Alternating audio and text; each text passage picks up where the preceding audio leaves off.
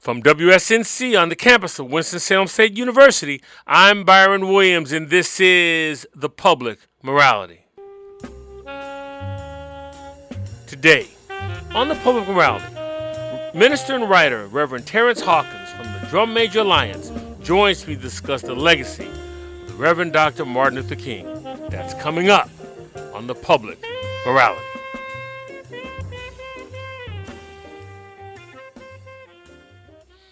Welcome to the Public Morality. The third Monday in January represents the annual reminder that Martin Luther King is truly an American icon. But some would offer such status may not be for the reasons many would hold uh, in the public discourse. My guest, the Reverend Terrance Hawkins, posits that America frequently betrays the King legacy. Reverend Hawkins has made it part of his mission to reclaim what he defines as the authentic King legacy. Reverend Hawkins, who leads the Drum Major Alliance, penned an article two years ago that you can find on the Drum Major Alliance site, which will serve as the basis for the conversation entitled 10 Ways We Betray the Legacy of Martin Luther King.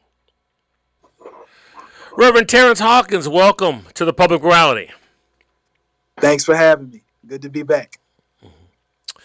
Uh, how and why uh, have you made it your part of your life's work to unpack what you define as the authentic king?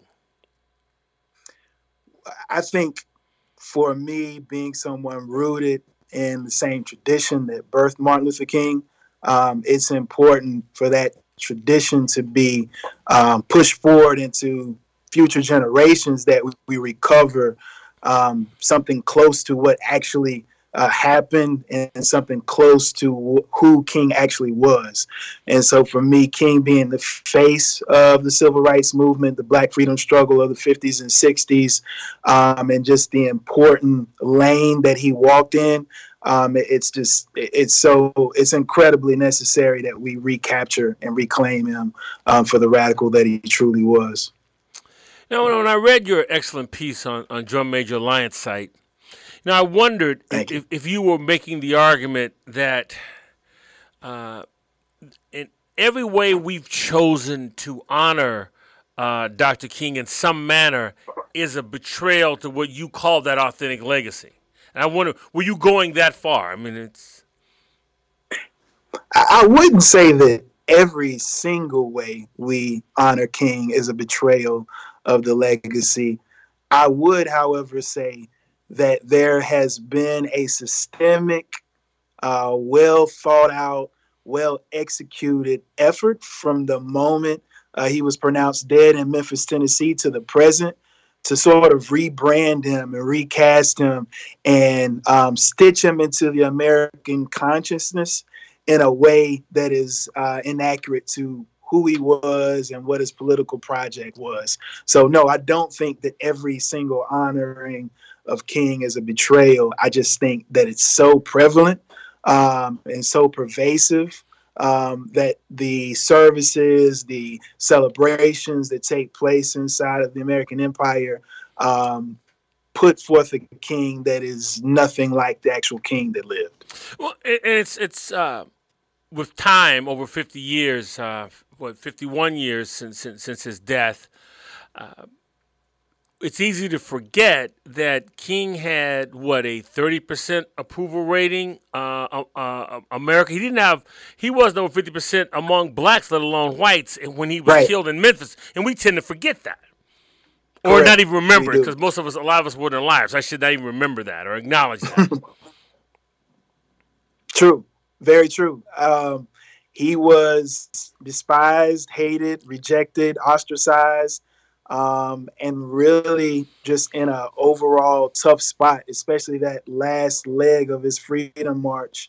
Um, obviously, the poll, the survey that demonstrated his disapproval rating is one thing, but just if you go back in the archives and see the kind of things that are being said about about him by the likes of Lyndon B. Johnson, um, even folks that are inside the movement, um, clearly King is an unpopular figure um, but he refused to allow that unpopularity um, to cause him to um, suppress what was so deep to the core of what he understood about his calling. You know, also reading your article, I, I thought of the the work of um, Carl Wendell Hines. I know you're familiar with that passage, but mm-hmm. he, he he wrote um, when he writes, especially dead men make such convenient heroes, for they cannot yes. rise to challenge the images that we fashion for their lives. It's easier to build monuments than to build a better world. And do you? Mm-hmm. So um, I guess my question to you is: Do you think this practice is unique to King, or is this a profoundly an American trait to we have to homogenize whoever the person is in order for them to become an American icon? Yeah, I believe that is just a, a broader move of empires in general and specifically America. Um, I call it post mortem domestication, uh, where you take an individual that was actually a threat to the state and then um, again rebrand them. They go from being a radical to being um, a puppet. They going for they go from being um, someone that you were actually in opposition to to now being someone who furthers your your project. Someone um, i've said before that martin luther king is used like, like Bengay um, he's a numbing agent for the nation. Just spread a little MLK quote on a story, on an issue, and everything's just fine. Never mind that there's a rotting, cancerous, broken, um, festering thing happen underneath that. Um, we just rub a little MLK on it, and everything's fine. Um, you know, you touched on this earlier, and I, I and I, I, want I wanted to lift it up again, but it, it's a commonly held belief that it wasn't until, say, Martin Luther King post Selma, somewhere between 66 and the end of his life in 68, where King became more radical. Uh, is, is is that a fair assessment in your uh, in your in your perspective, or do you reject that notion? I, I reject that notion. Um, one because there's evidence even um, when Martin was courting Coretta that he held uh, certain radical views, views that we would call radical. Um, and I think throughout his journey, you see um, King's radicalism um, at work. I do believe that the socio-political moment of 1967 pushed King in a way uh, where some of his radicalism was more front and center um, than it was um, in previous years but nevertheless, I, I, think King was a radical um, from you know the Montgomery bus boycott until uh, that fateful day on the porch of the Lorraine Motel. And I'll say that you know movements change people and they shape people. You're interacting you're listening you're you're responding to the crisis of the moment. So i do think there's an evolution but to say the king somehow woke up in 1967 and suddenly had this radical critique of capitalism militarism and racism is just absurd and ahistor- absurd and ahistorical. Well if if you compare the king of 67 to 68 to the domesticated version that has him frozen on the steps at the keynote address on the March on Washington. I suppose those two are radical. Absolutely, absolutely, and and really the only way you can pull that off is to trap King inside of the "I Have a Dream" speech or the "I Have a Dream" riff loop, because as you know very well, that wasn't a part of his written speech. The speech was entitled The Cancel Check, and King is saying things like, as long as police brutality is a reality for the black experience, we cannot rest. Uh, he talks about the winds of revolt that must stay, uh, that we must keep pushing into these winds of revolt until justice comes. He talks about um, the bank um, and refusing to believe that the Bank of America had insufficient funds. So he, that speech is way more radical than uh, we give it credit for. But again, if you just take the I Have a Dream speech, the I Have a Dream portion of that speech, which uh, Sister Mahalia was the one who sort of pushed him into that or pushed him off script, it's easy to make King fit for almost anything. You can make him the the patron saint of colorblindness. You can make him almost anything. So yeah, it's easy to you know set that that contrast up between 67 King and 63 King if you ignore um, the larger portion of the actual speech that I Have a Dream came out of. Well, you stayed on the notion of radical.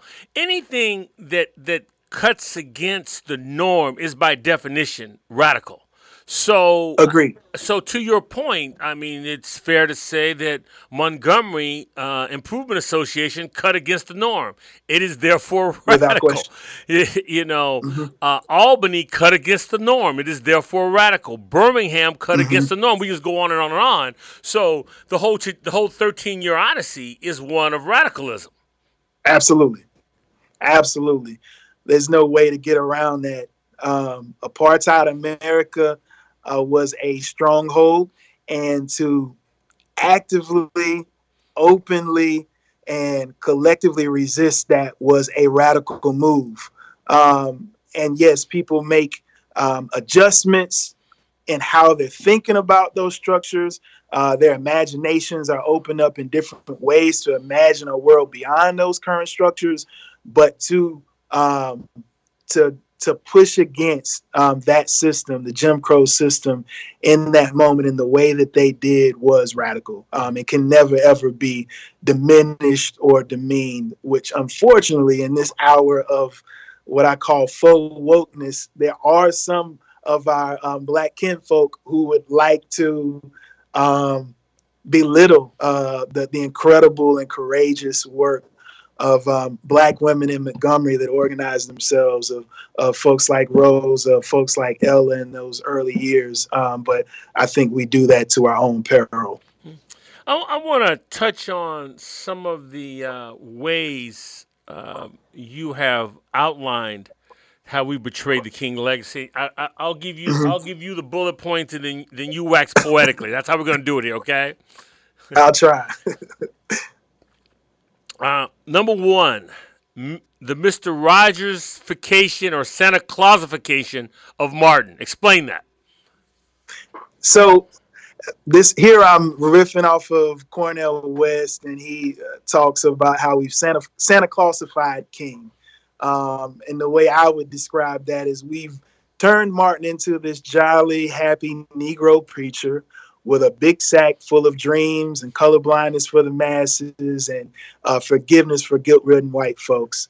Um, and in this version of Martin, he is, you know, desperately trying to fit down the chimney of white America. Um, and then in terms of Rod- Mr. Rogersification, um, he's this docile, you know, preacher that, you know, is um, in a very nice and um, um, kind manner non-abrasive way is uh, begging, pleading with white America, won't you be my neighbor? Please, won't you be my neighbor? Um, and that version of King just completely uh, cuts him off from the community that he's rooted in. Yes, King had love for all, all people. He was committed to a love ethic, um, but his love, uh, what fueled his activism was his love for his oppressed kinfolk. Um, and to, to centralize white folks in King's work, I think is to do harm to his legacy. Again, he loved white folks. He attempted to love everyone, even though he didn't like everybody. Well, um, you made an important point. Then I want you to I want you to expand on it we oftentimes in the public discourse transmute love and like as though King's love for, say, Eugene Bull Connor or Jim Clark or George Wallace somehow meant that he liked them. Therefore, love becomes sort of a, a syrupy sentimentality. Oh, they didn't mean to right. do it. And mm-hmm. King's love is more radical in that he's seeing his humanity inextricably linked to that of Bull Connor and Jim Clark and so on and yes. so forth. How, how, how do you see that? Is that, that am I onto something there? I, I, believe you are. I believe King was part of a tradition um, that attempted to see the image of God in all people, if I could be theological for a second, that attempted to hold on to this reality that we are, as King said, um, um, we're a part of this inescape, inescapable web that we're tied to everyone in, in one way or the other. Network of and mutuality. we all have, yes, inescapable web of mutuality, um, um, garment of destiny. And so, because he saw the world in that way, it pushed him to look for the humanity in folks that he did not like and to love folks that he did not like. Um, loving people is in no way, shape, or form a sentimental thing. Uh, love is king embodied. It is this this concrete commitment um, to push against everything that stands in the way of liberation and community. And so, if I'm going to love Bull Connor, if I'm going to love um, a, a, white supremacist, it means I must resist um, what they are trying to do in the world. It means I must uh, speak the truth to them, hopefully from a place of love. But this is not a kumbaya moment. This is not a hug fest. Um, this is a uh, a call out. This is a call out and a call in, if you will. So King uh, was willing to prophetically call out injustice while also keeping the porch light on, uh, being willing to call others in. Um, and I think that's a beautiful thing. It's easier said than fleshed out. Uh, but nevertheless, I think we have this incredible example in King and others in that moment of what a love ethic looks like in a moment of oppression. Uh, he, here's another one I want you. I, I definitely want you to unpack. Multiracial churches that orbit around whiteness. uh, that may be my okay. favorite bullet of them all, but I want you to unpack it. Yeah. So, you know, one of the responses within white evangelicalism post the civil rights era uh, was the racial reconciliation movement. And the racial reconciliation movement um, basically worked under the premise that the root cause of the problem of racism was because white and black and brown folks didn't know each other and couldn't talk to each other. And thereby, how we solve the problem of race is getting everybody inside of the same room together to be nice and kind and perhaps even have a shared experience of some uh, some level of meaningfulness. What this ends up being what ends up happening when it's fleshed out in most mostly most mostly most multiracial churches is you have white leadership leading a an institution that is oriented around whiteness culturally politically um, and brown and black and other folks are invited into that space um, and they're you know welcomed as members uh, but the unspoken and sometimes outright spoken expectation is that the folks that come in that space must hold their critique of structural racism. They must um, assimilate. They must embrace white culture and white expressions of the faith without muddying the waters with their own unique expressions. And so the research actually shows that multicultural, multiracial um, churches actually reify structural oppression because what they do is serve as a kind of um, numbing agent, if you will, or they're sort of an uh, they're like an opiate. They they make people think that the problem is being solved because they now have a black, brown, or, or uh, an Asian friend but they're never pushing people to deal with the root of the problem, which, um, from a theological standpoint, I think would be idolatry. And the physical manifestation or political manifestation of that idolatry is structural racism. And so, multiracial churches, in most cases, do not have a justice ministry. So they claim to be inside of the tradition of King. They claim to be the fulfillment of the dream. But what this does is reduce King's dream to that I have a dream speech loop. It ignores the king wanted beloved community characterized by justice, by equity, uh, by all God's children having everything they need to survive and thrive. And in most multiracial churches, what you have um, is a white space um, that brown and black folks are expected to, you know, be comfortable in um, and not, you know, make too much of a fuss fuss about it. Or another way of putting it, they want black faces without black voices. They want brown faces without brown voices. Well, I guess expanding on that is, is that it also to to uh, to echo your words earlier to to pull this off. Don't you have to negate the sociological aspects of church?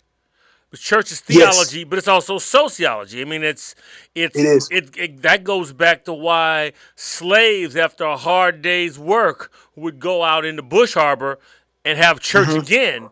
You know, because yes. that sociological aspect, in order to to receive it in a way they understood, and so so isn't mm-hmm. so isn't the multi, that that the attempt of multicultural church as you define it um, the price for that is negating the sociological aspects of the worship experience. Yeah, yeah. I mean, I, have told folks um, before, don't come to me expecting applause um, because your church is multicultural. What I want to know is your church anti-racist, and to be an anti-racist church is to think about the socio-political realities. Um, you know, if um, Paul says we're called to bear each other's burdens. Does the bearing of each other's burdens stop the moment that it traffics in the lane of uh, political realities? And in most of these spaces, that is the implicit or explicit expectation um, that we're going to ignore the broader context. Uh, we're just going to get everybody together on Sundays and Wednesdays, enjoy Jesus, hallelujah. Uh, but never mind the fact that your black members are going to black communities that are victims of a long history of of disinvestment and dispossession. Never mind that Johnny goes to a school on the side of town that is well funded um, and doing a, a, really a really good job of educating students, and Jamal and Elitza go to a school that's underfunded and they're receiving a subpar education. Those things aren't a part of the dialogue. They may touch on charity, um, but if I could quote Saint uh, Saint Augustine, uh, charity is no uh, substitute for justice withheld. Mm. And so these are the types of issues that aren't solved with you know a food drive or a book bag giveaway. Um, we're dealing with deep systemic issues. Um, another bullet that that, that um, I think warrants uh, you lifting up is uh, the silence on the violence of U.S. militarism and imperialism. This really gets to those triple evils that King talked about in that six, particular in 67, 68. And I have you expand on that if you would. Yeah. Yeah, it's always interesting to um, hear whatever president uh, of the moment um, wax eloquent about Dr. King while being at the helm of the most powerful empire um, as most believe, in human history.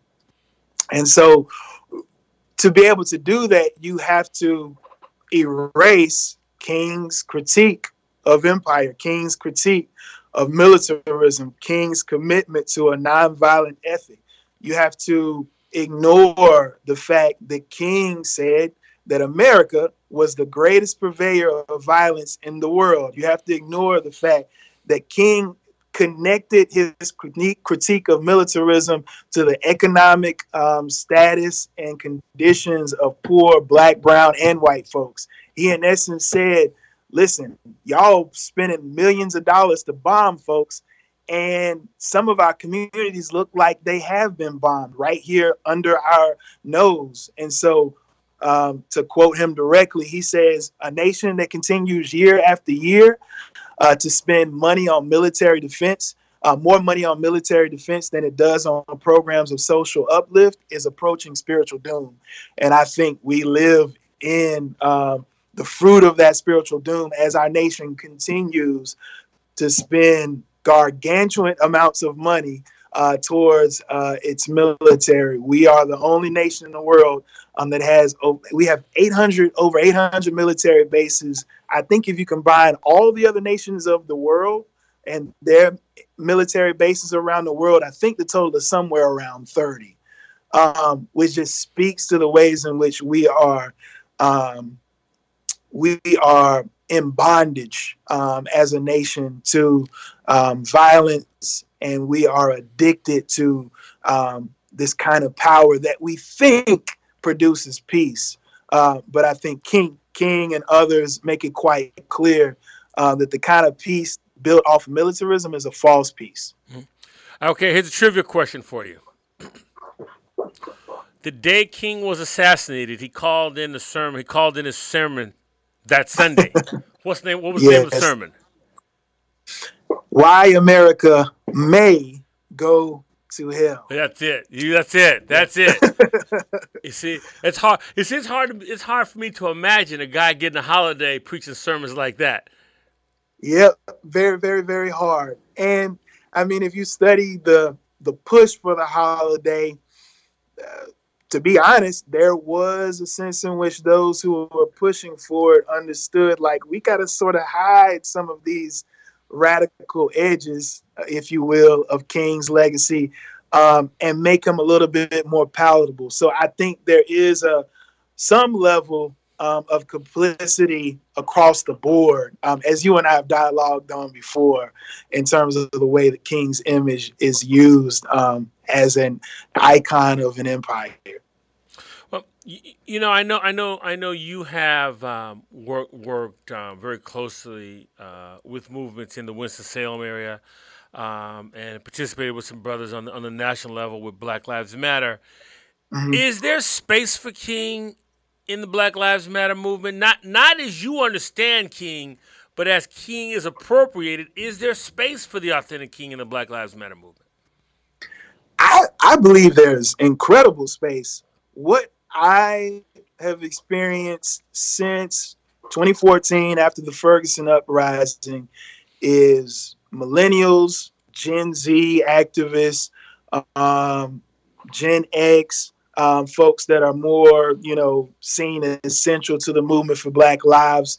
I've seen them reclaiming King. Um, matter of fact, the first MLK Day post uh, the Ferguson uprising, there was this big push, reclaim MLK. It was a Twitter hashtag, and there were gatherings and actions across the nation. And we've been attempting to grab and claim for ourselves uh, King's authentic witness um, and put it in dialogue with the current moment. And I think most folks believe that it, it continues to be very relevant. I think there are rightful critiques. There are ways in which, um, you know, sisters have critiques of um, how far King was willing to go, the ways in which the LGBTQ community can lift up and bring different analysis.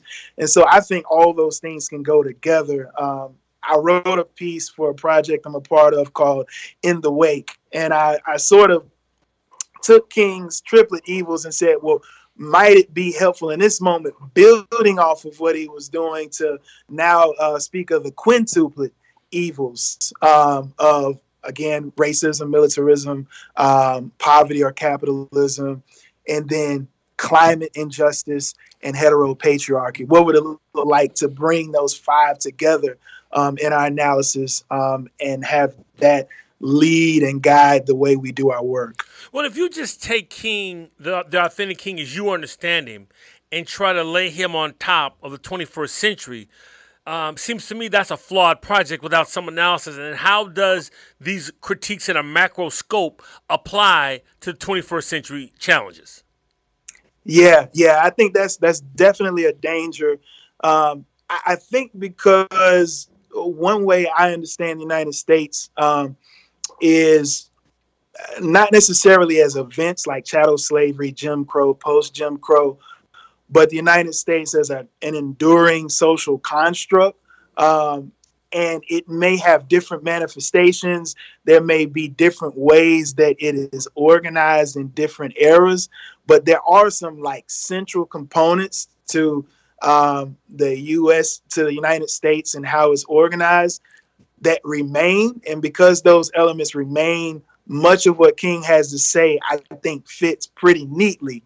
But there is some nuance that must come out. Where, like, for instance, um, we live in, you know, the neoliberal era, um, and obviously that was sort of coming into being post King's assassination. And so, what what would King's critiques of capitalism and inequity and inequality look like in this moment? we have some of the worst wealth inequality in human history. Um, so yeah, I do think that there has to be nuance, there has to be thoughtfulness.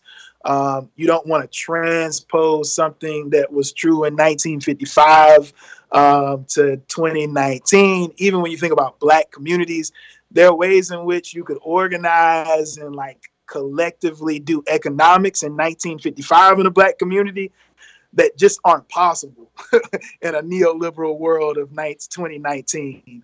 Um, and so you have to keep those things in mind. So I, I think that's very important. Well, one, one of the uh, bullets uh, that, that I certainly wanted to um, have you comment on before I let you go um, is is sort of a post King bullet in my view, which is resisting Trump without understanding the systems that created him. How is that a mm-hmm. betrayal of Martin Luther King, and what exactly are you saying there?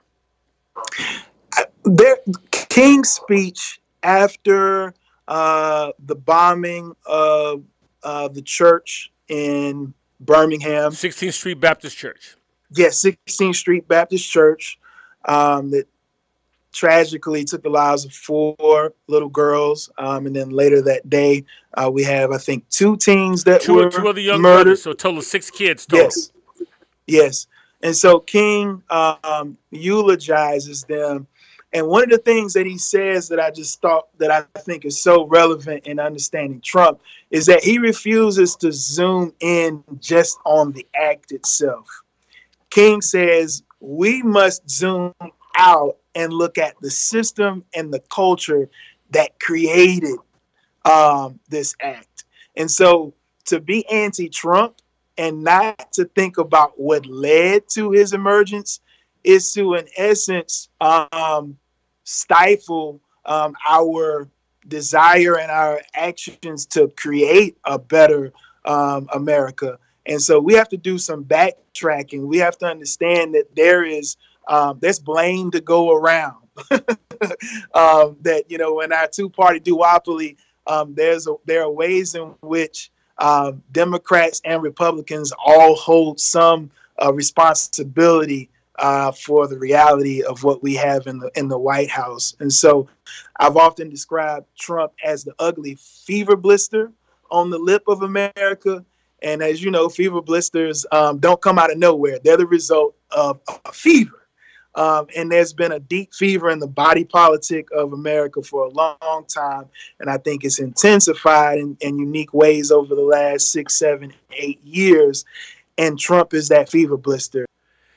If we embrace the authentic king as you've outlined, would the third Monday in January be a national holiday in your view? Not should it, would it? no, I don't think it would be because the legacy of King remains a threat to the order of this country. And so, why would we celebrate um, a legacy that interrogates the very ground that we walk on? Um, yeah, I, I think it, w- it would not be a national holiday um, if we were truly, truly, as a nation, living into, pressing into um, this this incredible legacy um, that King um, and the movement that made him, as Ella Baker would say, um, have left us. Reverend Terrance Hawkins, Drum Major Alliance, I, I want to thank you once again for joining me with your prophetic voice on the Public Morality.